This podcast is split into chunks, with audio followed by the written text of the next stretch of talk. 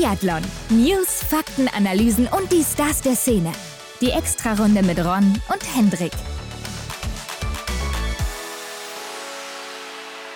Hendrik, wir sind zurück und diese Woche mit einem neuen Gast, die Nachwuchshoffnung Deutschlands, Justus Strelow. Jo, das kann man so sagen. Justus Strelow, der war ja schon mal bei uns zu Gast. Da haben wir mit ihm über seinen Einstieg gesprochen, ne? So wie wir das meistens tun in den Biathlon. Und jetzt ging es natürlich um die Vorbereitung, die er durchgemacht hat und dann eben die Weltcup-Saison, beziehungsweise die Saison 2021-22. Ja, und er hatte ja eine ziemliche Achterbahnfahrt hinter sich, ne? Hat zunächst den Sprung ins Weltcup-Team geschafft, also das war erstmal ein Up, würde ich sagen. Dann ist er aber direkt wieder rausgefallen nach der ersten Woche, hat dadurch auch die Olympischen Spiele verpasst, aber dann auch sehr gute Ergebnisse im IBU-Cup gezeigt und da ja unter anderem auch die Supersprintwertung gewonnen. Also ein Auf und Ab der Gefühle für ihn im letzten Winter. Und das ist natürlich Grund für uns zu fragen, was war denn da los? Wie hat sich das auch angefühlt für ihn?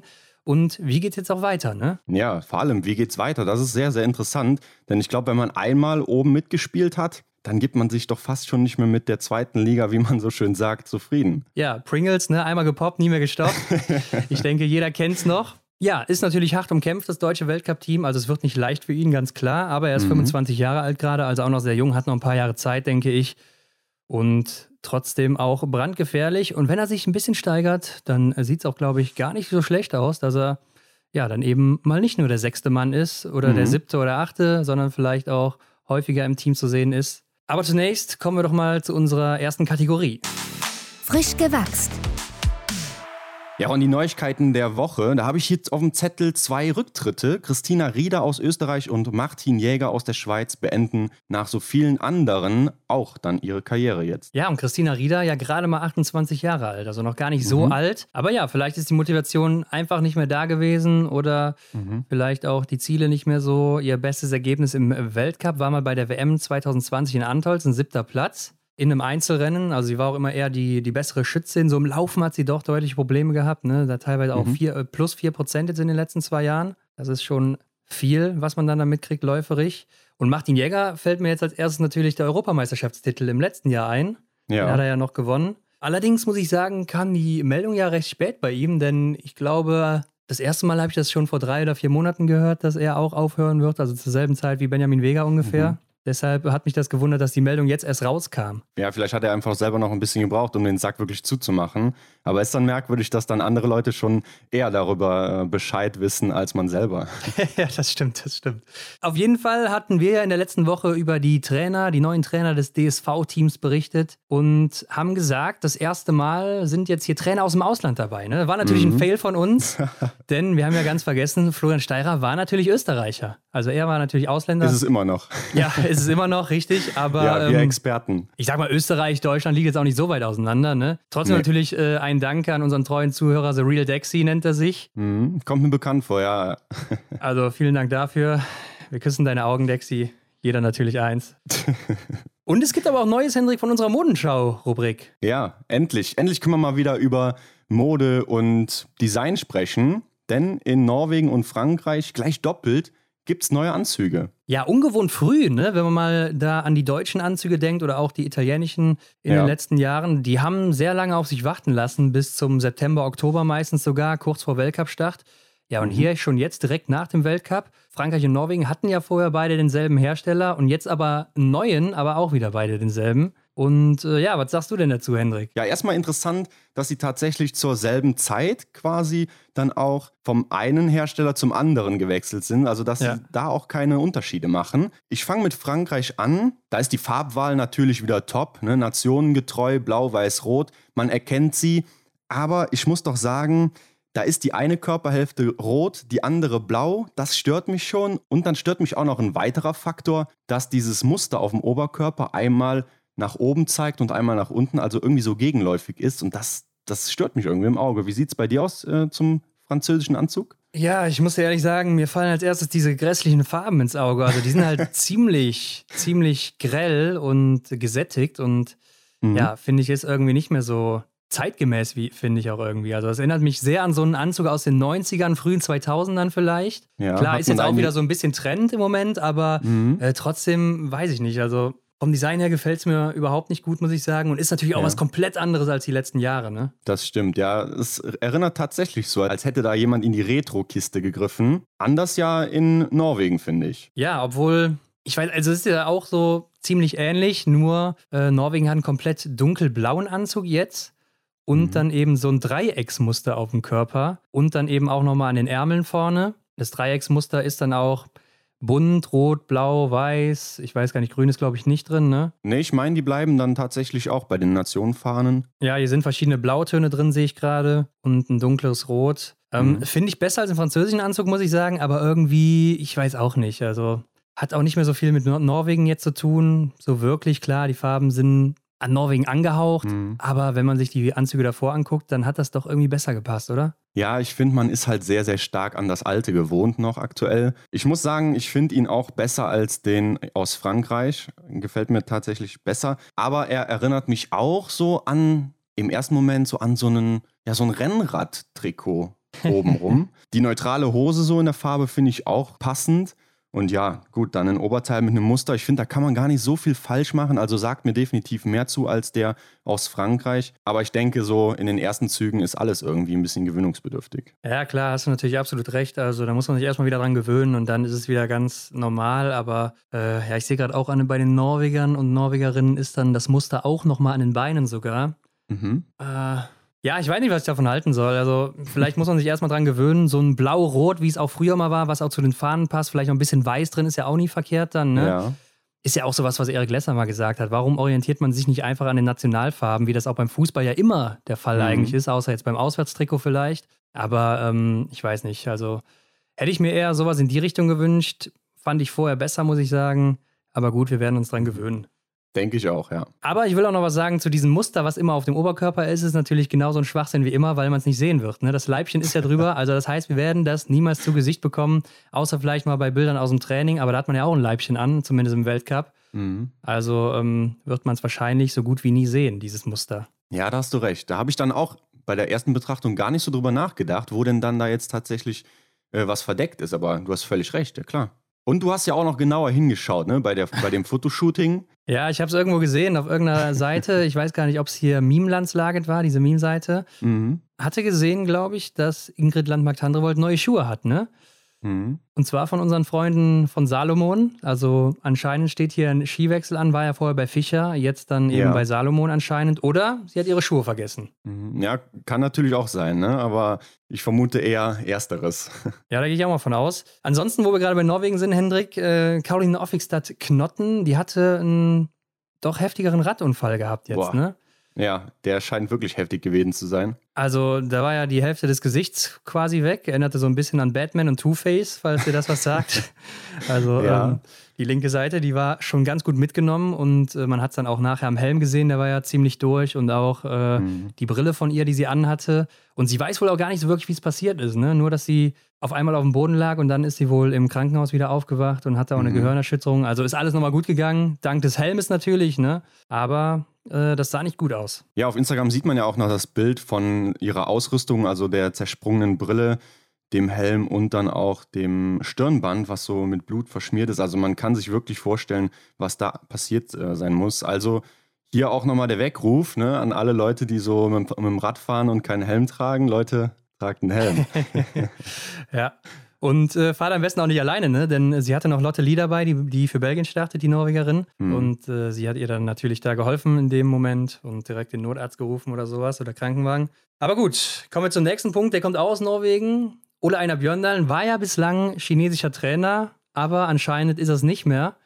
Also denkt er zumindest, denn er hat nichts mehr gehört jetzt nach seinem Vertragsende von den Chinesen und denkt, damit ist es dann auch gegessen jetzt. Ja, merkwürdig. Also ich habe noch gelesen, er hatte diesen Leistungsbericht seiner Schützlinge da schreiben müssen und danach kam einfach keine Antwort mehr. Kann man mal machen mit dem erfolgreichsten Biathleten aller Zeiten. Vielleicht waren sie sauer, weil sie keine Medaille geholt haben, aber mal ehrlich, wenn das passiert wäre, das wäre auch die allergrößte Sensation gewesen. Ja, aber das war ja tatsächlich ein formuliertes Ziel von der Mission. Wahrscheinlich hat Björn dann auch damals dann noch gesagt, ja, das ist wahrscheinlich auch möglich oder sowas, damit vielleicht der Vertrag noch ein bisschen besser aussieht für die beiden. Also Darja Domantschewa war ja auch noch Trainerin da, ne? Genau. Aber man muss ja trotzdem sagen, wenn man sich mal so den Laufstil der Chinesen und Chinesinnen in den letzten Zeiten angeguckt hat, dann erinnert das doch schon sehr an die beiden. Und ich glaube, da haben sie dann doch auch einiges richtig gemacht, gerade technisch. Ja, und ich glaube auch, es ist nur bis zu einem gewissen Maße möglich. Das läuft wieder in diese Thematik, was kann ein Trainer alles ausrichten. Ich hatte mal einen Bericht von Daria Domacheva gelesen, wo sie auch gesagt hatte, so die Chinesinnen und Chinesen, die sind gar nicht so sehr mit der Leidenschaft, mit dem Herz dabei. Und bis zu einem gewissen Punkt kannst du vielleicht als Trainer dann dagegen spielen, aber ab einem gewissen Punkt ist es dann auch einfach nicht mehr möglich, noch mehr rauszuholen, wenn die Athletinnen und Athleten dann nicht mehr so mitziehen, ne? Oder dann nicht so alles dafür geben wollen. Ja.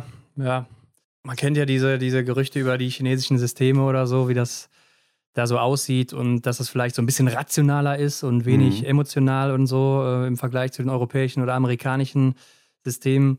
Aber gut, sie wird da natürlich einen besseren Einblick haben. Ja, sehr schwierig. Schauen wir auf ein erfreuliches Thema. Oh ja. Denn es stand ja quasi noch offen, ne, ob Marte Olsbu Røiseland, Denise Herrmann oder auch noch Dorothea Wierer weitermachen. Zu Freude aller machen sie alle drei weiter. Ja, peilen alle drei damit die WM 2023 in Oberhof an. Sind also noch mindestens ein Jahr dabei. Darüber hinaus weiß man noch nicht so wirklich, ne? Also Marte Olsbu Røiseland und Dorothea Wierer, die haben schon gesagt, sie gucken jetzt von Saison zu Saison. Sind jetzt in einem Alter, wo sie nicht mehr sagen wollen, ich mache noch bis da oder bis da. Mhm. Und Marte Olsbu Røiseland hat ja ein bisschen länger überlegt und da habe ich auch gelesen, dass sie gesagt hat, die Motivation, die ist immer noch da und ist jetzt wohl auch ein bisschen gestiegen, wo ihr Mann jetzt auch in Deutschland Trainer ist. Gab ihr das nochmal so ein bisschen extra Motivation, dann auch sich auf die Weltmeisterschaften jetzt zu fokussieren, wo er dann dabei ist und sie will dann auch ein Teil davon sein. Und will natürlich dann auch häufiger in Ruhpolding sein und trainieren. Denn klar, sie will natürlich bei ihrem Mann bleiben und nicht so viel getrennt sein. Aber natürlich dann auch die nationalen, also norwegischen Trainingslager mitnehmen. Und ich denke ansonsten, so hört sich das zumindest für mich erstmal an, wird sie überwiegend wirklich in Ruhpolding dann trainieren. Also wer in der Nähe ist, der sollte vielleicht mal vorbeigucken dann. Ja, da kann man dann wirklich mal eine Gesamtweltcup-Siegerin dann beim Training dann zuschauen. In Ruhpolding kommt man ja auch sehr, sehr nah an den Schießstand ran. Also das ist ja bekannt. Von daher glaube ich, könnte man sich das mal echt anschauen. Und ich glaube, man kann auch verstehen, dass man in der Situation, in der die dreien dann auch alle sind, dass man dann von Jahr zu Jahr schaut. Aber das bringt ja natürlich auch nochmal wieder Interesse mit rein, ne? Also dann ist ja nächstes Jahr um die Zeit wieder die Frage, ja, machst du denn noch weiter? Wie sieht's aus? Machst du noch ein Jahr? Und dann ist man plötzlich im Jahr 2025, ne? Und dann? Ja, also Dorothea Wierer hat schon gesagt, sie wird wahrscheinlich nicht bis 2026 machen. Das ist ihr zu lang, aber ja, wir hatten doch auch mal darüber berichtet, dass Tiril Eckhoff und Marte Olsbu Røiseland sich zusammen vorgenommen haben, bis 2024 was zu machen, weil Tiril wollte noch ein paar Rekorde brechen und Marte eventuell auch noch. Also mal gucken, was da noch auf uns zukommt. Aber wo wir gerade bei Tiril Eckhoff sind, da gibt es ja noch kein so offizielles Statement, ne? Sie hat zwar mal gesagt, ja, wenn Patrick Oberegger bleibt, dann bleibe ich auch. Ja. Aber so wirklich hat sie noch nicht irgendwie in den sozialen Medien oder in einem Interview gesagt, so, ich mache jetzt weiter. Aber sie war ja jetzt auch schon bei der neuen Einkleidung dabei. Also gehe ich mal davon aus, sie wird dann auch weitermachen, safe. Ja, das kann ich mir auch vorstellen. Ich denke nicht, dass sie da einfach aus Spaß nochmal mitläuft und dann im Endeffekt alles gibt im Training und also wozu soll sie das tun? Ja. Macht ja keinen Sinn. Ich bin übrigens mal gespannt, ob Marte Olsbu Røiseland dann auch in Ruhpolding bei der WM am Start sein wird. Liegt ja dann irgendwo nah, wenn sie dann auch zu der Zeit da ist. Und ob sie dann vielleicht auch noch ein paar Teamkolleginnen oder vielleicht auch Kollegen noch mitnimmt aus Norwegen. Vielleicht kommen auch noch die Italiener oder so und Italienerinnen, die haben es ja auch nicht so weit bis Ruhpolding. Also könnte ich mir schon vorstellen, das wird eine ganz gute WM. Die Tschechinnen werden da sein und die meisten Ostblockländer, abgesehen von der Ukraine und Russland wahrscheinlich. Ja. Beziehungsweise Russland auf jeden Fall natürlich. Ja klar, das wird sich anbieten, ne? Wenn die Marte sowieso runterfliegt, dann kann man ja auch eine Fluggemeinschaft machen und sich da anschließen. Also warum nicht? Ich denke, wenn es in den Trainingsplan passt und in das ganze Prinzip dahinter, dann sollte man das auch mitnehmen. Sehe ich auch so, Hendrik. Ja, und wenn die Italiener und Italienerinnen dann auch da sind, dann mit neuen Trainern, denn Andreas Zingele, der hat ja jetzt nach Ewigkeiten da aufgehört und es war jetzt auch bis vor kurzem noch gar nicht klar, wer wird denn jetzt Trainer. Also ich weiß nicht, ob es intern klar war, aber nach außen hin hat man ja wirklich gar nichts gehört. Das war jetzt irgendwie so richtig ganz kurz vor Schluss oder gefühlt war das Training ja schon wieder dran. Und neuer Hauptverantwortlicher ist jetzt Klaus Höllriegel, ein Mann aus den eigenen Reihen, hat dann direkt mal zwei Teams aufgestellt. Ein Team für Milan 2026 für die Olympischen Spiele, wo eigentlich alle drin sind, außer Dorothea Wierer und Lukas Hofer, die dann zusammen im Elite-Team sind. Ja. Und der koordiniert jetzt so das Ganze. Ja, das Elite-Team, das kennen wir ja noch aus der letzten Saison, haben wir auch schon mal drüber gesprochen. Aber Lisa Vitozzi zum Beispiel nicht dabei, ne? Also die beiden da oben, Lukas Hofer und Dorothea Wierer, die haben da einen eigenen Stellenwert, würde man fast schon sagen. Und Lisa Vitozzi muss dann auch tatsächlich mit dem Nachwuchs dann daran und sich da durchsetzen. Ja, ich kann mir das jetzt auch irgendwie nicht so richtig vorstellen. Also ich glaube jetzt nicht, dass die getrennt trainieren werden, weil also ich kann mir nicht vorstellen, dass Dorothea Wierer jetzt nur mit Lukas Hofer zusammen trainiert. Macht ja irgendwie gar keinen Sinn. Also werden die ja schon irgendwie zusammengewürfelt werden. Rebecca Passler ist ja auch wieder dabei, war letztes Jahr schon dabei, aber auch viele andere von den Junioren und Juniorinnen jetzt, ne? Wie Hanna Auchenthaler oder auch Linda Zingerle zum Beispiel mit dabei jetzt in den Teams. Also da wird schon ganz klar auf die Olympischen Spiele dann zu Hause geguckt. Und unterstützen wird auf jeden Fall das Damenteam dann eben noch Alexander Inderst und Jonne Kaakonen als Trainer. Zusammen dann auch noch mit Mirko Romanin. Und bei den Herren, da wird es Fabio, ja, ich kann jetzt kein Italienisch, Cianciana, Hendrik, keine Ahnung, und ja, Andrea Zattoni sein. Das kriege ich noch gerade so hin. Ich hatte auch noch kein Italienisch. Aber wen das genau interessiert, der kann das natürlich auch nochmal im Internet nachlesen. Damit gab es in dieser Woche ja reichlich Neues aus der Biathlon-Welt. Ja, und es scheint so, als könnte es jetzt wieder richtig losgehen. Ja, der Mai ist ja auch klassisch so der Trainingsmonat. Man sieht es ja auch gerade auf Instagram, die Norweger sind auf Mallorca unterwegs.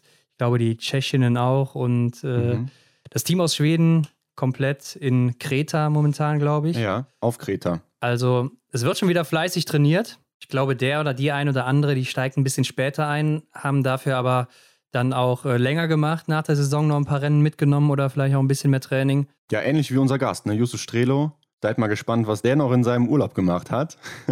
Ja, gute Überleitung, Hendrik. Und ich würde sagen, damit springen wir auch direkt mal rein in das Interview mit Justus Strelow. Seid gespannt, was er zu sagen hat. Und wie immer, viel Spaß dabei. Auf geht's. Auf die Runde. Heute bei uns zu Gast Justus Strelow.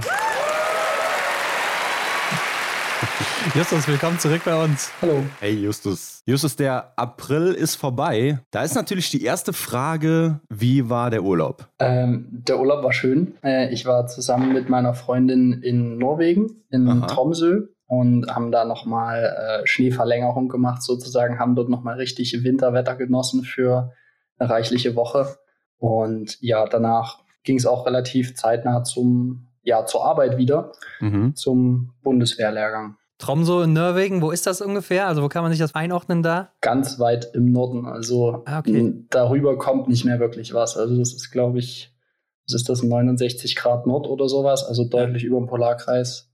Ja. Und ich glaube 69 Grad Nord, also die 69 Grad, die kennen die jetzt nicht vom Thermometer, kann ich mir vorstellen, da oben. Nee, das sicherlich nicht. Ja.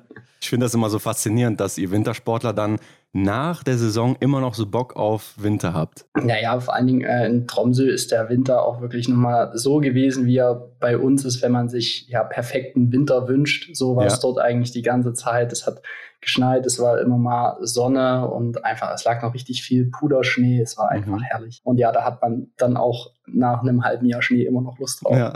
Und dann gehst du auch die ganze Zeit da langlaufen oder machst du auch andere Sachen, Sightseeing oder was kann man da überhaupt machen? Ist ja auch die Frage. Ja, ne? Also in Tromsø, wir waren langlaufen. Das ist so eine, die Stadt ist auf einer kleinen Insel gelegen und auf der Insel gibt es alles, was man sich vorstellen kann an nordischem Wintersport, also Skisprunganlagen, Biathlon-Schießstand mit traumhaftem Blick, gute Langlaufloipen, die auch super präpariert waren. Da waren wir natürlich drauf unterwegs. Dann gibt es einen Skihang. Da fahren wir natürlich auch und dann eben Sightseeing, die Polarlichter sehen und einfach auch so, wir haben so einen kleinen Roadtrip gemacht, um uns die Landschaft dort ein bisschen anzuschauen mit den ganzen Fjorden und so und das im Kontrast eben Meer, Berge und Schnee, das war schon sehr besonders, ja. Ja, hört sich echt gut an, aber was macht das Ganze preislich da in Norwegen? Ist schon ordentlich, oder? Das, da ist schon ein bisschen was draufgegangen. Klingt aber sehr gut. So viel zu der heutigen Ausgabe mit Wunderschön heißt das doch, oder? Bei WDR und so weiter. Aber kommen wir mal wieder zurück zum Biathlon. Denn das letzte Mal, wo du hier warst, Justus, da war die Kadereinteilung für die Vorbereitung noch gar nicht klar. Und dann, kurz danach, wurde dann aber verkündet, du bist dabei im A-Kader, das erste Mal für dich ja auch, ne? Das heißt, du hast hier mit den besten Biathleten in Deutschland zusammen trainieren dürfen über die ganze Vorbereitung im letzten Sommer. Und ich könnte mir vorstellen, da war die Motivation bei dir direkt doch mal ein Stückchen höher als sonst, oder? Ja, das war letztes Jahr auf jeden Fall so. Ich habe mich da sehr gefreut, dass ich das Vertrauen bekommen habe in der ersten Lehrgangsgruppe dabei sein zu dürfen. Und das hat mich auf jeden Fall im Sommer ja auch einiges an Schmerzen gekostet, sage ich mal. Also das war schon eine sehr intensive Zeit und ja, hat mich aber auf jeden Fall weitergebracht, gerade sportlich, und war dann auch gut, dass ich von Anfang an in der Weltcup-Mannschaft da am ersten Weltcup-Wochenende dabei sein konnte. Das war natürlich die Grundlage dafür. Was hast du da so mitgenommen aus der Vorbereitung? Ja, also einmal waren es nochmal eine ganz neue Orientierung oder wieder eine deutlichere Orientierung, wo es hingehen muss und soll. Also, dass ich doch im Training noch einige Punkte habe, an denen ich arbeiten muss. Mhm. Dann natürlich auch, dass man trotz all der Motivation dann auch immer noch auf sich selber schauen muss. Das ist mir dann im Sommer zwischenzeitlich mal so gegangen, da war ich ein bisschen drüber. Da musste ich dann eine Zeit lang rausnehmen, weil es dann doch vom Pensum ganz schön hoch war und ich da eben auch wirklich versucht habe, in jeder Trainingseinheit voll mitzugehen und nicht zurückzustecken. Und das war dann an einer Stelle dann auch irgendwann ein bisschen viel. Mhm. Die Erfahrung habe ich auch gemacht und da heißt es einfach lernen beziehungsweise auch weiter trainieren, damit sowas eben nicht mehr passiert, damit man das Training dort besser verkraftet. Wie ging es dir dann da an diesem Punkt, wo du gemerkt hast, oh, ja, ich kann eigentlich gar nicht so mit der Gruppe an diesem Punkt, wo ich jetzt bin, weiter mithalten? Was ging da so in dir vor? Ja, also es war natürlich nicht gerade schön, sage ich mal. Da war mir klar, dass es gerade Richtung Winter dann schon eine große Herausforderung wird, sich da durchzusetzen und dass ich da ja einfach weiter dranbleiben muss und weiter hart arbeiten muss, und habe auf der anderen Seite aber auch gesehen, dass ich gut trainiert habe. Ich habe es versucht, beziehungsweise bin lange mitgekommen, bis es dann irgendwann durch die Summation nicht mehr gereicht hat, aber denke, habe da dann auch einen entsprechenden Fortschritt gemacht. Ja, also hast du, sag ruhig. Ja, habe einen entsprechenden Fortschritt gemacht durch dieses harte Training, um mich da auch anzupassen. Genau, und ich nehme an, dann hast du auch einige neue Aspekte dann gelernt, oder? Mit den Jungs im Training? Naja, ganz neu, ich sag mal, neu erfunden haben wir im Biathlon da auch nicht, aber natürlich nochmal das Level ein Stück hochgeschraubt. Also die Leistungsdichte ist einfach nochmal ein Stück härter und das, ja, wenn man dann einfach sieht, dass man selber plötzlich wieder der Kleine ist, der Junge ist und der sich orientieren muss. Das ist ja immer, sag ich mal, man kommt irgendwo rein, dann ist man der Neue und muss sich erstmal orientieren, muss seinen Platz finden. Und das ist auch immer sehr gut, wenn man wieder in diese Position kommt, weil man sich dort dann eben neu orientieren kann und auch viele neue Sachen wieder lernt. Du glaubst, das ist auch so der Hauptunterschied, dass das Volumen sich einfach erhöht, der Trainingsumfang, und sonst bleibt ja wahrscheinlich vieles gleich, oder? Ja, ich sag mal, die Trainingsmethoden und der Aufbau schon, ja, aber natürlich die Umfänge steigen, gerade die intensiven Umfänge steigen. Mhm. Und da geht es einfach darum, dass der Körper das verkraftet. Klar, und da kann man sich vorstellen, als junger Athlet ist das ein bisschen schwieriger als fortgeschrittener Athlet, der das schon ein paar Mal mitgemacht hat. Aber du warst dann dabei zum Start der Saison. Im Weltcup-Team warst du gesetzt und damit auch wieder in Östersund dabei. Den Ort kanntest du ja noch von deinem Debüt. Aber es war ja trotzdem schon klar, dass entweder du oder Philipp Horn rausrotieren werden nach der ersten Woche. Wie bist du denn damit umgegangen? Naja, also es war bei den Qualifikationswettkämpfen in Munio extrem eng zwischen Philipp, dann Johannes Kühn und mir. Ja. Von daher haben sich die Trainer da schwer getan, eine eindeutige Entscheidung zu fällen und sind dann eben mit dieser Entscheidung auf uns zugekommen, dass Philipp und ich erstmal in Östersund laufen und da Hannes dann auf jeden Fall für den zweiten Weltcup reinkommt. Also wussten der Philipp, es geht zwischen uns beiden. Und ja, nach dem ersten Rennen war ich logischerweise ziemlich happy. Philipp war ganz schön geknickt und als dann der Sprint rum war und ja, es bei mir halt wirklich so gar nicht lief, und ich halt auch den Laufrückstand gesehen habe und so, habe ich mir da schon fast gedacht, dass es jetzt, ja, weil man ja dann meistens auch über die Laufrückstände orientiert und dann eher den Sprint ranzieht als einen Einzel, dass es jetzt für mich wahrscheinlich nicht gereicht hat, war dementsprechend enttäuscht. Und so ist es natürlich dann auch gekommen. Das war eine sehr harte Entscheidung für mich. An der habe ich auch eine ganze Weile zu knabbern gehabt. Also ich bin ja dann wieder in den IBU-Cup gekommen und habe dann auch wirklich, habe dann zwar noch ein gutes Rennen gemacht, aber dann habe ich schon gemerkt, dass mir das ganz schön den Stecker gezogen hat. Mhm. Und da habe ich dann auch eine Weile gebraucht, das zu verarbeiten oder mich da wieder rauszukämpfen. Aber das habe ich dann im Verlauf der Saison, denke ich, ganz gut hinbekommen. Ja, du hast ja jetzt schon den Einzel angesprochen, ne? Du hast gesagt, du warst da relativ happy mit einem 13. Platz, bist du ja auch echt gut eingestiegen da. War das vielleicht auch ein kleiner Vorteil für dich, weil du eben schon mal in Östersund warst? Also ich denke, es war von dem her ein Vorteil, dass ich dort gute Erinnerungen an Östersund hatte. Ja. Und was auf jeden Fall auch sehr wichtig war kann ich mich noch sehr gut an die Worte vom Erik erinnern vor dem Rennen, der uns eben wirklich ganz deutlich gesagt hat, dass wir uns bei dem ersten Einzel der Saison, gerade in Östersund, überhaupt nicht verrückt machen lassen sollen von irgendwelchen Laufzeiten, weil dort erfahrungsgemäß die Abstände extrem groß sind, und so war es dann auch. Von daher hat mir das in dem Rennen sehr geholfen, dass da vorher uns quasi, ja, der Erik uns ein bisschen an die Hand genommen hat und uns gesagt hat, hier Leute, wenn ihr nach 3 Runden 2,5 Minuten Laufrückstand habt, ist das vollkommen okay. Das ist ganz normal, und das hat mir dann auch im Rennen die Ruhe gegeben, da meinen Stiefel durchzuziehen und dann, ja, mit dem Ergebnis am Ende auch rauszugehen, gerade am Schießstand. Ja, guter Punkt, den du da ansprichst, denn Erik ist ja nicht mehr dabei, ne? Das heißt, wer übernimmt denn jetzt die Rolle? Also wer macht das im Team? Ja, ich denke mal, der Benny ist jetzt halt, glaube ich, vom Alter dran, dass er die übernimmt, und auch so von der Erfahrung ist der Benny da, denke ich, einer, der das gut übernehmen kann, und dann, ja, müssen wir schauen, dass wir es ohne den Erik irgendwie hinkriegen, aber ich denke, das schaffen wir. Die anderen Jungs haben auch schon viel Erfahrung im Weltcup gesammelt, und da mache ich mir eigentlich keine Sorgen. Und ja, dann wird sich die Rolle wahrscheinlich am Anfang erstmal geteilt. Einen Erik zu ersetzen, ist natürlich auch relativ schwer für einen. Das muss man ich kann mir jetzt irgendwie auch nicht vorstellen, dass ein Benedikt Doll sagt, 2,5 Minuten Laufrückstand, das ist okay, Jungs. Nein, das ist natürlich richtig. Beim Benni gibt es da vielleicht andere Ansagen. Ja, der sagt dann vielleicht eher, 2 Fehler sind okay. Aber ja, was bei einem die Ansprüche sind. Der Erik war da schon gut, was er da auch immer an Ratschlägen gegeben hat, aber auch der Benni hat da immer gute Ratschläge parat und wird einem da weiterhelfen und einen nicht zur Socke machen, wenn man mal im Laufen nicht ganz dabei ist, denke ich. Okay, am Ende aber Platz 13 im ersten Einzel ziemlich gut. Fandest du das denn trotzdem gerecht, dass du dann rausrotiert bist? Oder hast du gedacht, eigentlich habe ich doch hier eine super Platzierung abgeliefert? Klar, läuferisch vielleicht jetzt in dem einen Rennen oder vielleicht in beiden Rennen auch nicht so abgeliefert wie sonst. Aber das war doch ganz okay. Sicherlich. Also so richtig zufrieden mit der Entscheidung war ich logischerweise nicht, gerade auch da ich ja, wenn man die Gesamtsituation betrachtet, ja auch doch noch andere waren, die weiter hinten waren in den Platzierungen an dem Wochenende. Ja. Aber im Endeffekt muss man da sagen, es ging um Olympia.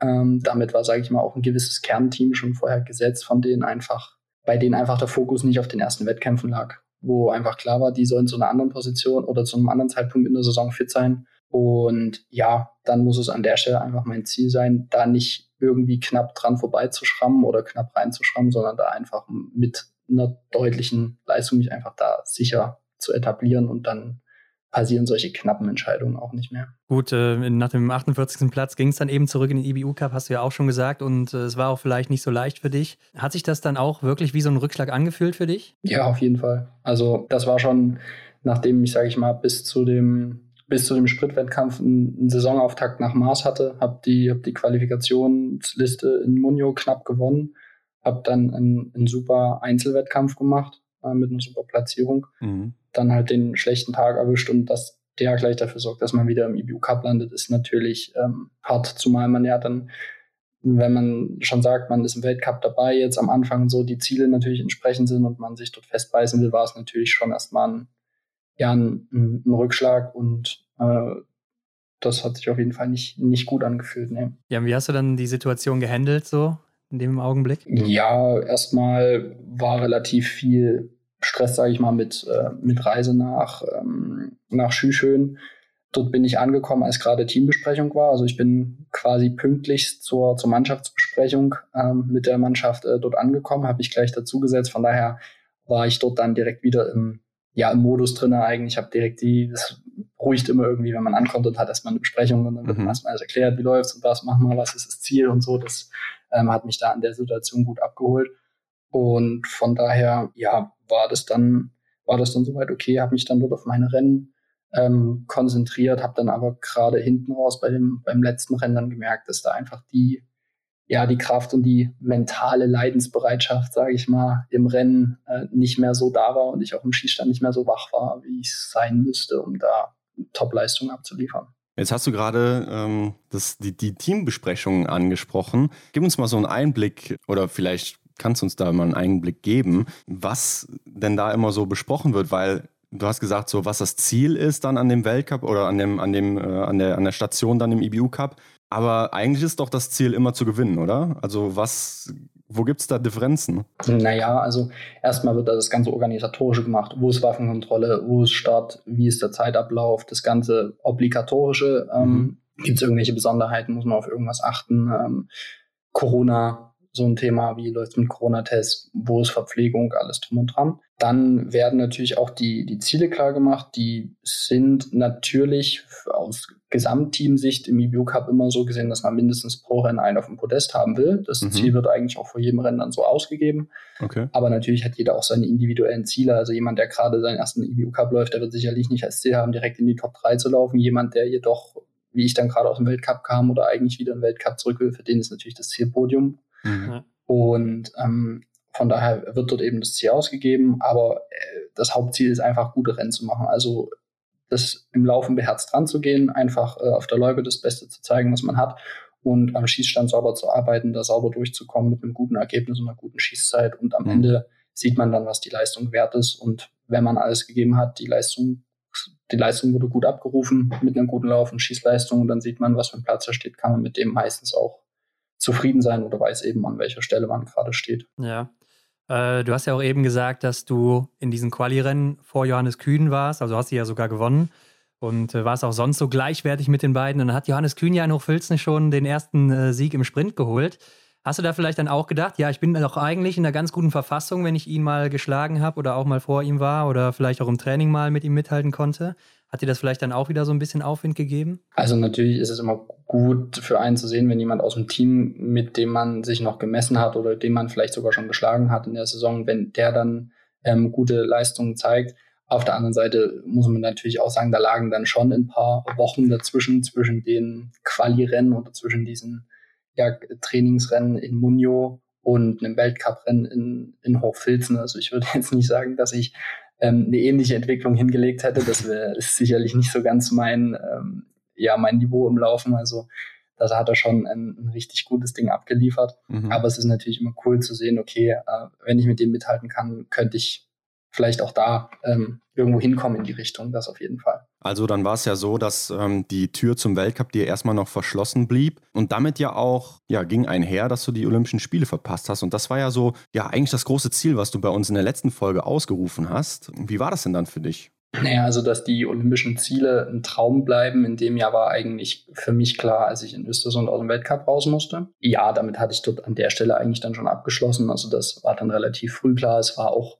klar, dass es die Saison musste perfekt laufen, damit das klappt. Und hält man sich da nicht noch irgendwie so in der zweiten Reihe bereit, dass man vielleicht noch so Hoffnungen hat, dann doch noch quasi nachrücken zu können, weil bis Antholz oder in Antholz bist du ja auch nochmal gestartet. War da nicht noch so ein Fünkchen Glut am Start? Ja, natürlich. Also man hofft immer weiter, also die Hoffnung stirbt zuletzt, ganz klar. Auch in Antholz war ja die Kommunikation anfänglich so, dass es dort nochmal zwischen Lukas, Philipp, David und mir ausgeht, wer der Letzte zu Olympia sein wird. Mhm. Der DOSB wollte dann eher die Entscheidung, die ist dann verständlicherweise für den David gefallen, der gerade ein phänomenales Wochenende in Ruhpolding abgeliefert hatte. Das hat uns dann natürlich so ein bisschen das Ziel für den Weltcup in Antholz genommen, auf der anderen Seite halt auch ein bisschen Druck rausgenommen und konnte dann halt einfach zum Genießen laufen. Aber ja, natürlich, wenn man sieht, dass der Traum Olympia, den ja irgendwo jeder Sportler hat, dann nicht mehr klappt, das ist natürlich schon mal nicht gerade das, was man sich vorstellt oder wünscht mitten in der Saison, aber da geht es dann darum, möglichst schnell neue Ziele zu formulieren und die dann auch entsprechend umzusetzen. Ja, oder ist man vielleicht sogar hinterher doch dann froh, nicht dabei gewesen zu sein, jetzt bezogen auf die Bedingungen, die da waren in Peking? Ja, also ob es dann tatsächlich ist, wenn man jetzt zum Beispiel aus der Position vom David sieht, als zweiter Ersatzmann, wo natürlich ein Einsatz sehr unwahrscheinlich ist und natürlich dann und jetzt halt im Endeffekt auch nicht zum Einsatz gekommen ist, ist es natürlich die Frage, was jetzt besser war, aus sportlicher Sicht wahrscheinlich schon einfach zu Hause zu bleiben und Wettkämpfe zu laufen. Hat man ja dann auch gesehen, als er wieder reingegangen ist in den Weltcup, als er dann wieder laufen durfte, musste er auch erstmal reinkommen. Ist auch klar, nach so einer langen Wettkampfpause braucht man erstmal wieder 1, 2 Rennen. Mhm. Hat er dann hinten raus nochmal richtig gut aufgedreht. Für uns, oder für die zu Hause waren, ist es natürlich dann angenehmer, zu Hause ordentlich trainieren zu können, Wettkämpfe laufen zu können. Aber natürlich ist das Erlebnis, bei Olympia dabei zu sein, was man natürlich jederzeit dagegen getauscht hätte. Also es ist ein lachendes und ein weinendes Auge. Man muss dann einfach das Beste draus machen. Jetzt war es ja auch für dich so das erste Mal, dass du die Chance wirklich hattest, hier bei einer WM oder bei einem Großevent allgemein dabei zu sein. Du musstest jetzt das erste Mal dann auch von zu Hause zuschauen. War das anders als sonst, dass du jetzt deine Kollegen da gesehen hast in Peking und du gedacht hast, Hier hätte ich jetzt auch stehen können? Nicht so richtig. Ich habe von den Olympischen Spielen, glaube ich, auch gar nicht alle Rennen gesehen, weil wir trainieren mussten. Ja. Nee, also es war jetzt nichts großartig anderes. Es ist in dem Moment anders geworden, zuzuschauen, als man, glaube ich, das erste Mal selber Weltcup gelaufen ist, weil man sich dann vorstellen kann, wie das dort gerade ist. Aber jetzt Olympia selber war dann jetzt nicht so... Da hat man sich einfach nur gefreut, wenn die anderen gute Leistungen gemacht haben, beziehungsweise hat mit denen mitgefiebert. Und das war eigentlich, wie es auch sonst bei jedem Biathlon-Rennen ist, wo man, ja, wo Bekannte oder Freunde sogar am Start sind und denen man dann die Daumen drückt. Das heißt, es war dann auch für dich abgehakt, so nach dem Zeitpunkt dann? Ja, auf jeden Fall. Also wie gesagt, da hatte ich dann schon neue Ziele formuliert. Ich glaube, die EM danach. Ja, genau. Mhm. Ja, genau. Dann war der volle Fokus schon auf der EM und auf die Vorbereitung auf die EM. Und deshalb, war es dann auch okay. Okay. Aber am Ende war es ja dann auch in der letzten Saison nur 3 Weltcup-Rennen für dich, ne? Und ich glaube, bei den Ergebnissen ein 13. Platz, ein 48. okay, aber auch ein 22. in Antholz ist ja nicht so schlecht. Da erhofft man sich doch eigentlich ein bisschen mehr, oder? Naja, also der 22. in Antholz war auch wieder ein Schießwettkampf, war wieder ein Einzel. Läuferisch ging es mir da noch schlechter als in Östersund. Da bin ich mit der Höhe überhaupt nicht zurechtgekommen. Ja, ich hätte mir schon mehr Einsätze erwartet oder erhofft, ganz klar. Aber gerade die, spezielle Saison durch Olympia hat das eben leider nicht möglich gemacht. War das denn enttäuschend für dich, dass du hier nicht noch mehr Weltcuprennen laufen durftest? Ja, auf jeden Fall. Also das Ziel war für diese Saison, wenn es nicht zur Olympia reicht, sich wenigstens im Weltcup-Team zu etablieren. Das hat leider nicht geklappt, muss man ganz klar so sagen. Da hatte ich mir mehr vorgenommen. Also da war es diese Saison einfach auch extrem hart. Die anderen Jungs haben richtig gut auch performt da im IBU-Cup. Wir haben uns da nichts geschenkt. Und da hat dieses Jahr meine Leistung einfach noch nicht ausgereicht für einen stabilen Weltcup-Platz. Mhm. Kam da vielleicht auch so der Gedanke bei dir auf, dass du übersehen wirst im IBU-Cup? Nee, übersehen nicht. Aber es war klar, dass dadurch, dass im IBU-Cup ein sehr hohes Niveau war, diese Saison auch wieder, also wir da wirklich eigentlich in jedem Rennen ein Podium hatten und es auch oft unterschiedliche waren, wäre es auch immer schwer gewesen, da einen auszutauschen, weil jeder hatte Argumente auf seiner Seite. Also sowohl die, die im Weltcup waren, als auch die, die im IBU-Cup waren. Da hat jeder immer Argumente gehabt, weshalb er jetzt im Weltcup hätte starten dürfen. Mhm. Und von daher war es dieses Jahr auch wirklich da schwer. Es war jetzt nicht so eindeutig, wie gesagt, dass man sagen könnte, ja, der hätte laufen müssen und alle anderen nicht, sondern es war immer, ja, es könnte der, aber der hat auch und wiederum er war auch gut und dann war es eben so. Ja. Okay. Ja, und jetzt hast du uns schon gesagt, nach der Olympia-Absage sozusagen war dann direkt schon der volle Fokus auf der Europameisterschaft am Arber in Deutschland. Hier hast du die Bronzemedaille in der Single-Mix-Staffel mit Franziska Hildebrand geholt, bist auch 5. im Sprint geworden und 8. in der Verfolgung. Und ich erinnere mich an letztes Mal, als wir gesprochen hatten, da war so im letzten Jahr eben dann, denn die Medaillen gar nicht so ein großes Ziel von dir. Mit welchen Erwartungen bist du dann jetzt da angereist? Naja, also einmal war ich ja quasi Titelverteidiger in der Single Mixed. Von daher hatte ich da natürlich Erwartungen, wieder eine Medaille in der Single Mixed, einen Sieg wieder anzustreben. Das ist immer sehr verwegen, würde ich sagen. In den Einzelrennen hatte ich mir eigentlich zum Einzelwettkampf am meisten vorgenommen, weil die Einzel bis dato in der Saison echt gut liefen. Also sowohl der in Östersund als auch der in Antholz. Der bei der EM war natürlich der schlechteste Einzel, den ich dieses Jahr abgeliefert habe. Das war sehr schade. Ja. Mhm. Dafür war dann der Sprint umso besser mit Platz 5. Das hätte ich nicht erwartet, hätte ich nicht gedacht. Und in der Verfolgung war dann schon das Wetter bei der EM war sehr schlecht dieses Jahr. Extrem vom Wind verweht, die ganze Geschichte.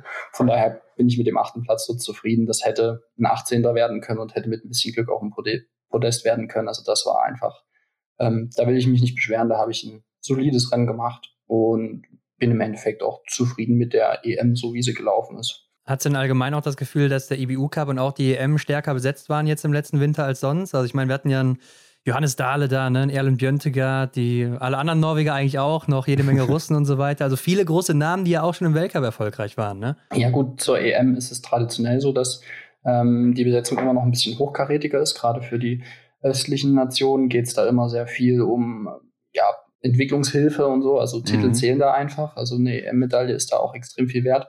Deshalb sind da auch immer viele am Start, gerade auch aus dem Weltcup gerne mal.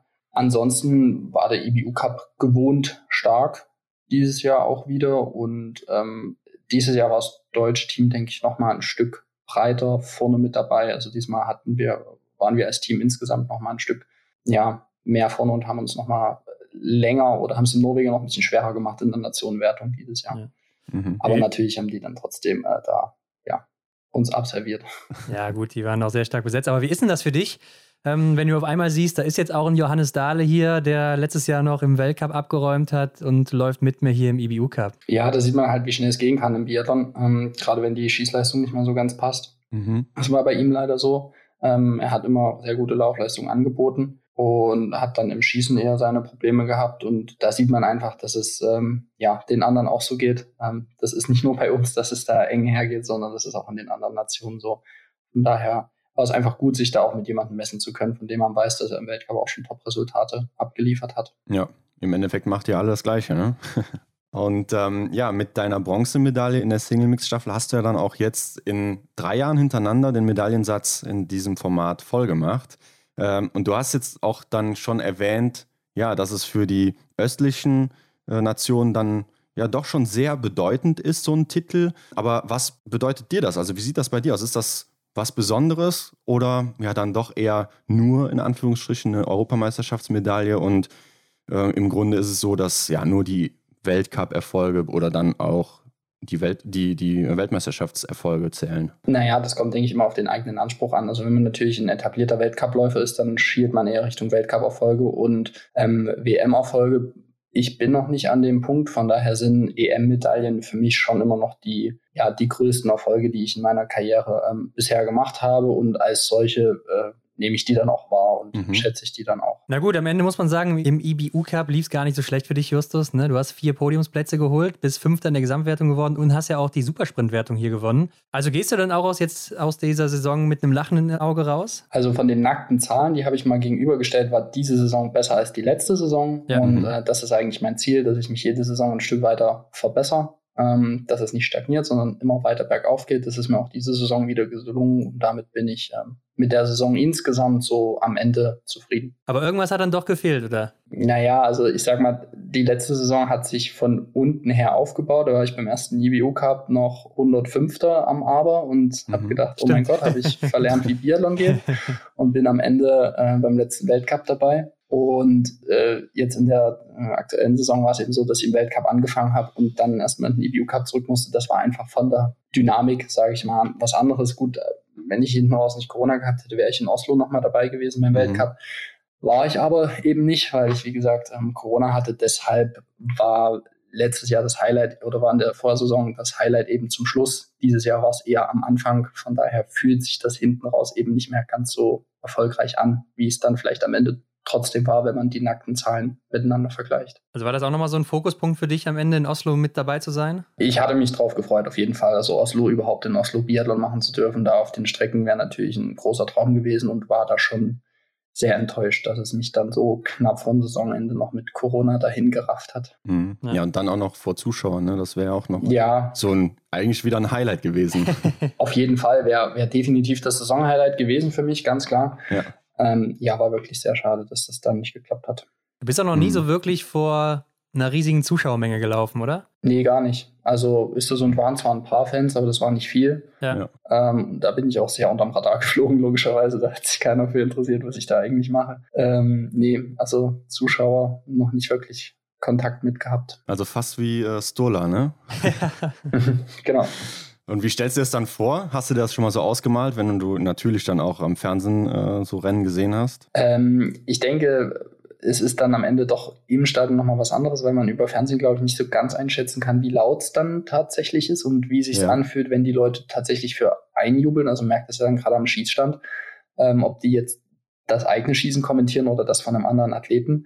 Inwieweit mich das beeinflussen würde, kann ich schwer sagen. Man trainiert es zwar ab und zu mal, aber im Wettkampf ist dann natürlich doch nochmal was anderes. Das muss man dann, glaube ich, einfach mal erleben. Wie trainiert man sowas mit der Geräuschkulisse?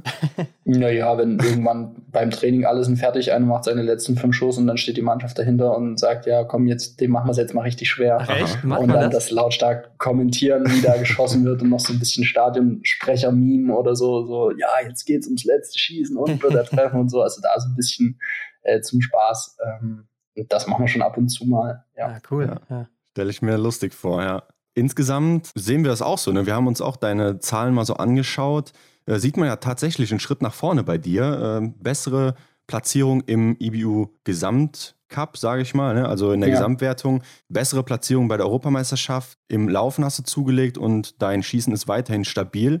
Also ich würde sagen, wenn das so weitergeht, dann kann es auch nur gut werden, oder? Ich hoffe, dass es weitergeht und ja, genau, das ist natürlich das Ziel, sich da jetzt gerade im Laufen weiterzuentwickeln, das Schießen stabil zu halten, vielleicht stehend noch den Tick sicherer zu werden. Und dann ist nach wie vor das Ziel, sich im Weltcup-Team festzubeißen. Im Stehen noch sicherer werden? Wie geht das denn? Also du bist doch schon ziemlich gut dabei am Schießstand, oder? Ja, in der Weltcup-Statistik glaube ich schon, aber so insgesamt kann ich mich so schon mehr auf meinen Liegendanschlag verlassen. Also beim Liegendanschlag habe ich schon eigentlich immer die Ruhe, oder wenn mal ein Fehler passiert, weiß ich meistens ganz genau warum oder was ich da falsch gemacht habe. Ja, und Rennen werden im Stehendanschlag entschieden. Also liegend ist immer die Grundlage, aber wenn es dann ums Eingemachte geht, ist das Stehenschießen das Entscheidende. Okay, wie sieht es denn jetzt mit der Motivation aus nach dem letzten Winter? Also du hattest jetzt ein paar Tiefschläge hinter dir, ne? Aber jetzt geht es ja wieder weiter. Ja, also ich bin, wie gesagt, gerade noch beim Bundeswehrlehrgang in Warndorf, muss da quasi meine Pflicht gegenüber dem Dienstherrn leisten. Und dann geht es Mitte Mai wieder los im Oberhof mit dem Training und bin natürlich hoch motiviert.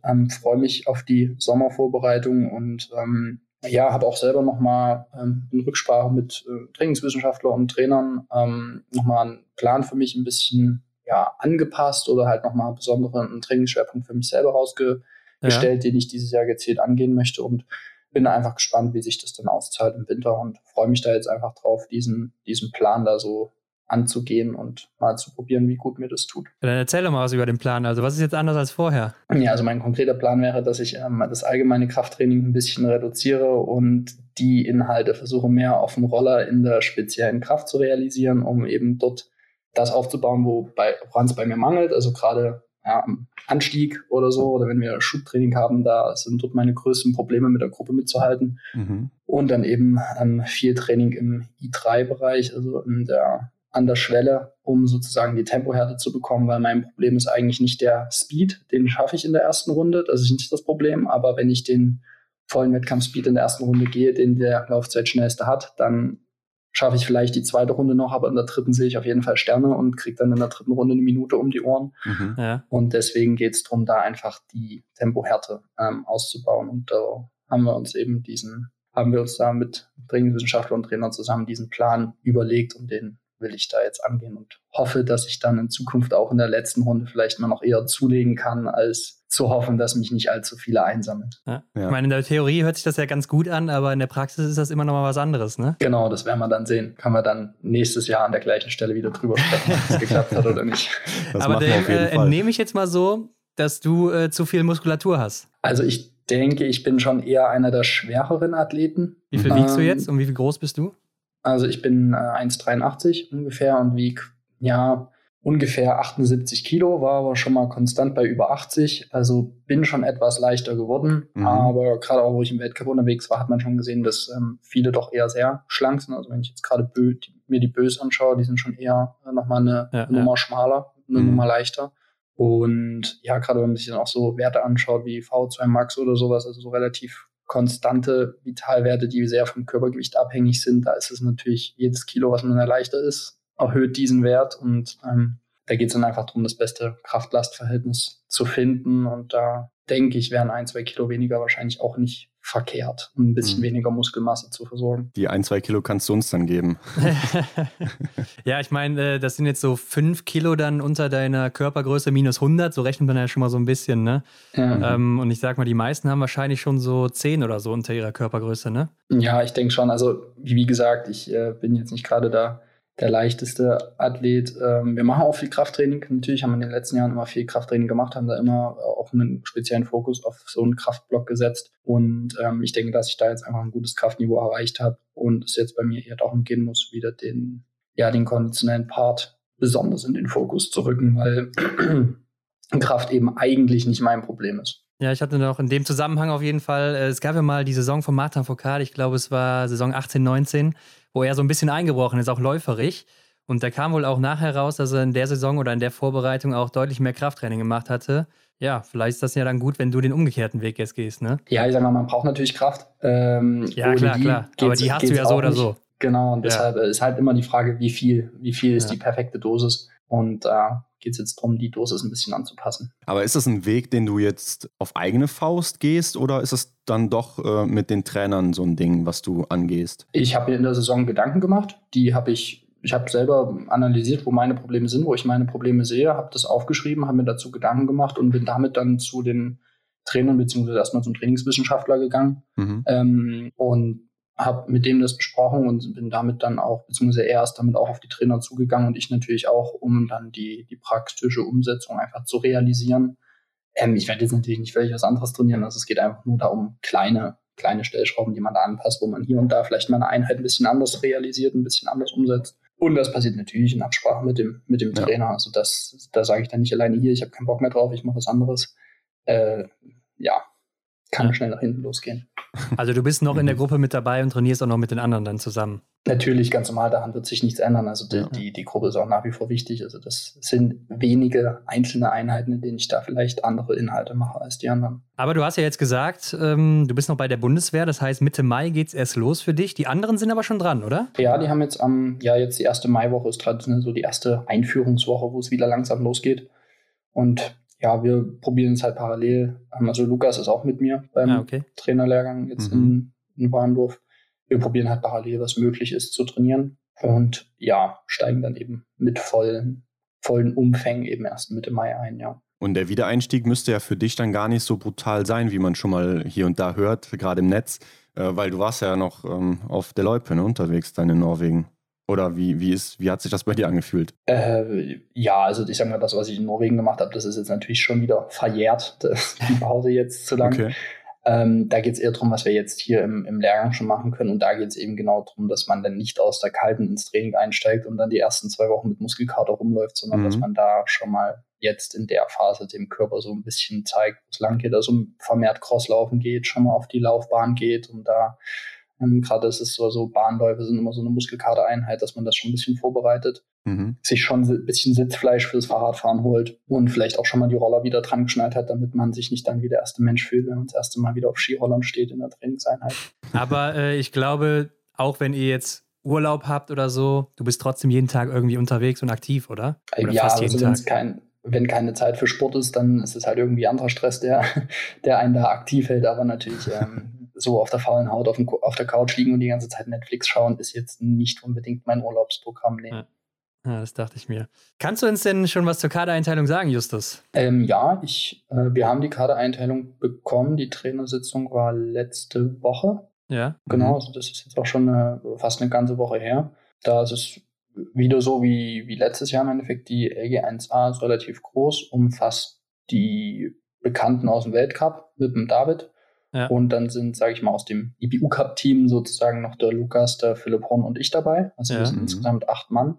Und genau, das ist die Lehrgangsgruppe 1, wie auch letztes Jahr dann, die auch da in Munio die Qualifikationsrennen haben wird. Und ja, von da sind die 4 Alten sozusagen, die 4 Arrivierten aus dem Weltcup sind gesetzt. Also ja.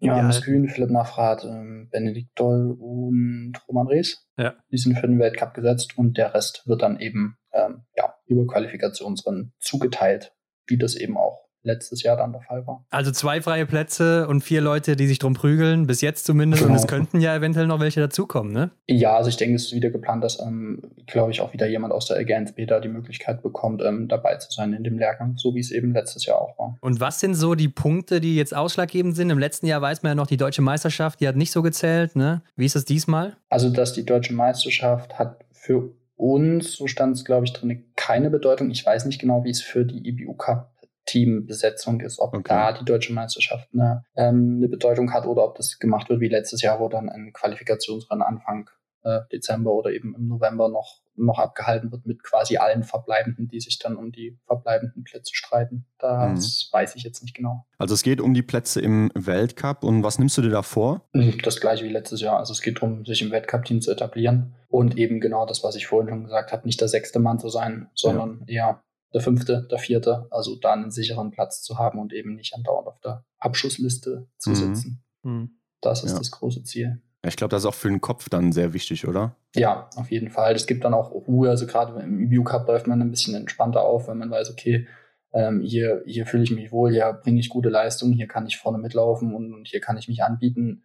Hingegen, wenn man dann im Weltcup ist, denkt man, oh Gott, ich will so weit wie möglich, aber auf der anderen Seite will ich natürlich auch nicht wieder zurück in die IBU-Cup, will hier meinen Platz behalten und dann verkrampft man da schneller. Das ist natürlich richtig. Würdest du denn sagen, du bist eher so der ruhigere Typ, der das gelassen nimmt, wenn er so auf der Abschussliste, wie du es gerade gesagt hast, steht, oder nimmt dich das schon immer mit so? Also ich würde nicht sagen, dass ich es gelassen sehe. Man merkt den Druck dann schon, aber meistens erst hinterher, wenn der Druck weg ist, realisiert man dann, wie groß der Druck tatsächlich war. Aber der Druck ist dann schon da auf jeden Fall und dann kann ich damit aber meistens ganz gut umgehen. Also in den meisten Fällen bisher hat mir das immer geholfen. Nicht immer, manchmal geht es auch schief, aber in den meisten Fällen habe ich unter Druck auch schon sehr gute Ergebnisse geliefert.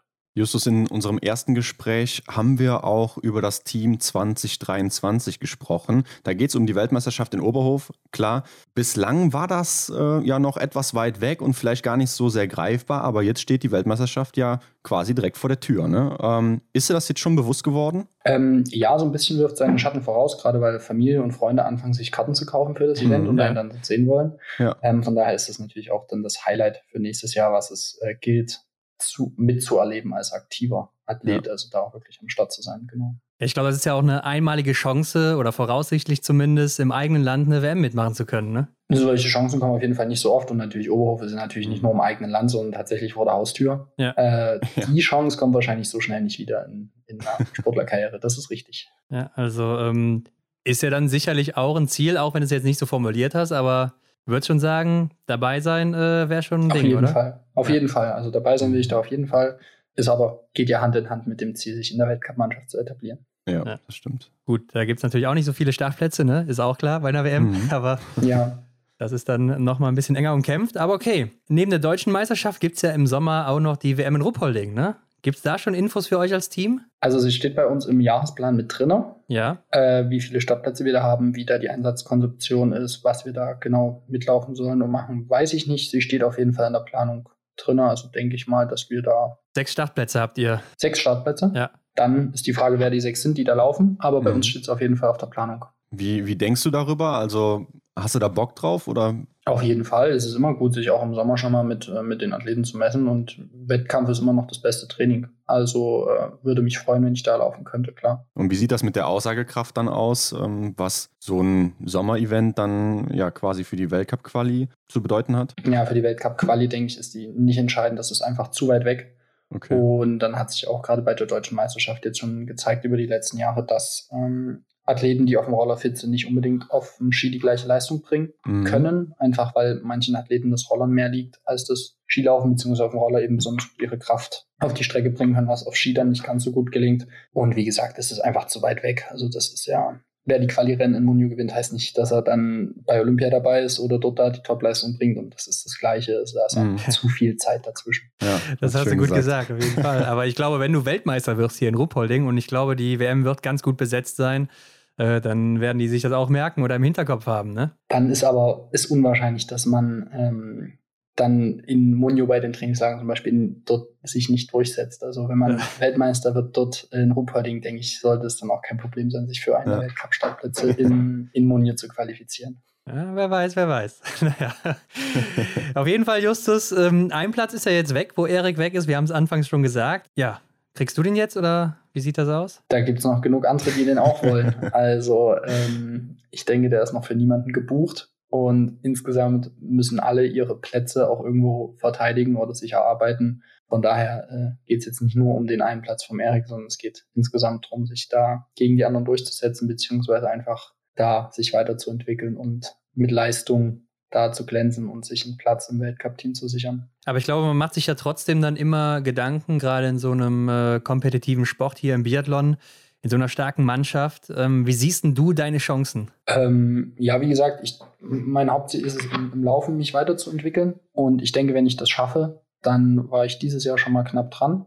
Und wenn ich es schaffe, mich weiterzuentwickeln und den entsprechenden Schritt zu tun, dann denke ich, sind meine Chancen sehr gut, dass ich es schaffe, mich da in dem Team zu etablieren. Und dort ein fester Bestandteil davon zu werden. Ja, drücken wir dir auf jeden Fall die Daumen dafür. Danke. Justus, du hast uns erzählt, du bist dann noch in der Ausbildung mit drin und trainierst. Was läuft aktuell sonst so bei dir in deiner Freizeit? Ich bin gerade umgezogen, bin mit meiner Freundin zusammengezogen. Also das ist deine neue Wohnung, die wir jetzt gerade da sehen? Ja, so genau. Ein bisschen? Hast du einen grünen Daumen oder kommt das eher von deiner Freundin?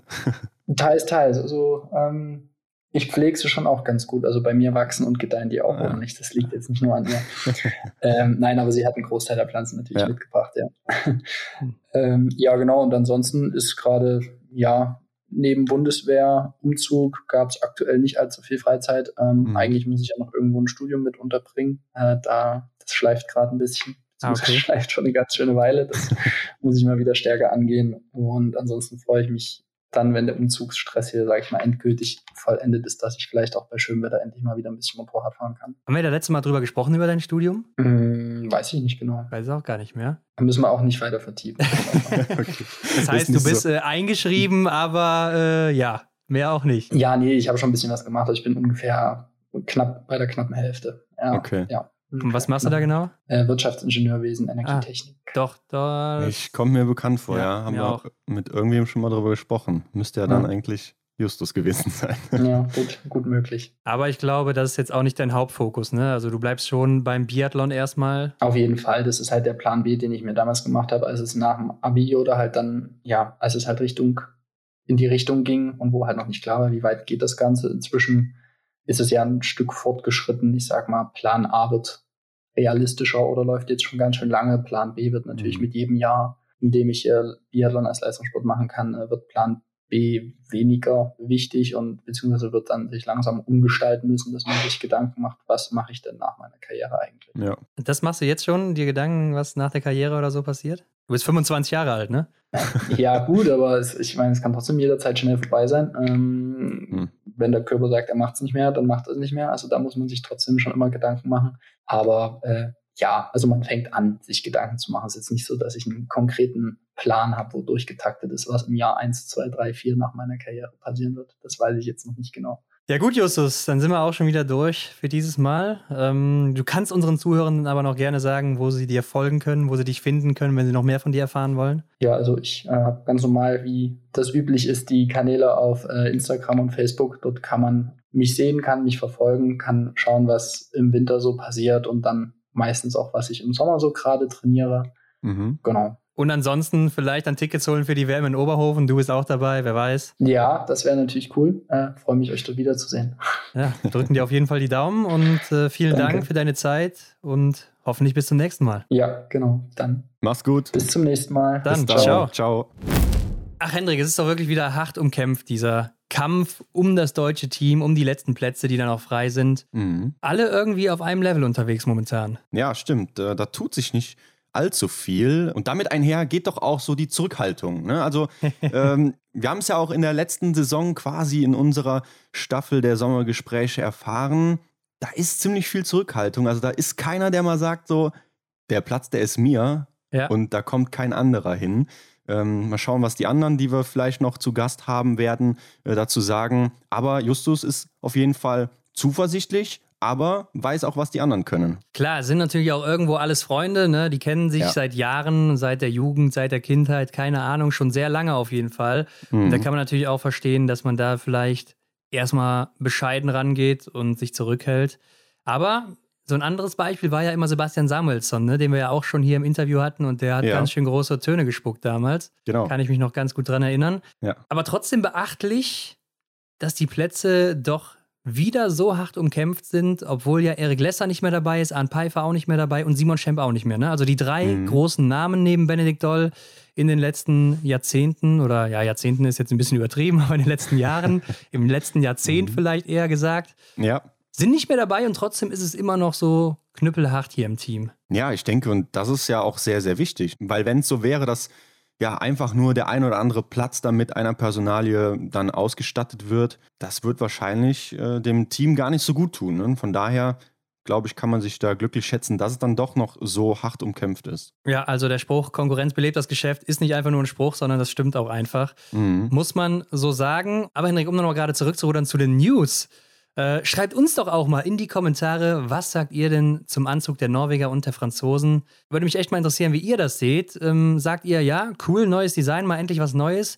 Und wir sehen nicht immer diese selben langweiligen Anzüge, denn man muss ja auch sagen, vorher waren die französischen und die norwegischen Anzüge ja komplett gleich, außer die Farben. Ja. Mhm. Und was sagt ihr jetzt dazu, wo es doch ziemlich unterschiedlich ist und auch mal was ganz Neues? Gerne unter das Folgenbild bei Instagram. Ja, also werdet auch zu Modeexperten und sagt mal eure Meinung. Genau, der größte Mode-Podcast Deutschland meldet sich dann in der nächsten Woche wieder zurück, aber abonniert uns natürlich bei Spotify, iTunes, wo auch immer ihr das hört. Bewertet uns am besten auch mit 5 Sternen. Geht ja jetzt auch bei Spotify, Hendrik. Ja, genau, da gibt es so einen kleinen Stern, da klickt ihr mal drauf und dann vergebt ihr davon 5. Und ihr kennt es, dann sagen wir wie immer Dankeschön dafür. Ja, und wir sagen natürlich auch Danke, wenn ihr diese Folge überall teilt, mit allem und mit jedem. Wir wünschen wie immer eine schöne Woche und bis nächste Woche. Ciao. Bis dann. Das war die Extra-Runde mit Ron und Hendrik für diese Woche. Neue Folgen gibt es jeden Montag, überall, wo es Podcasts gibt.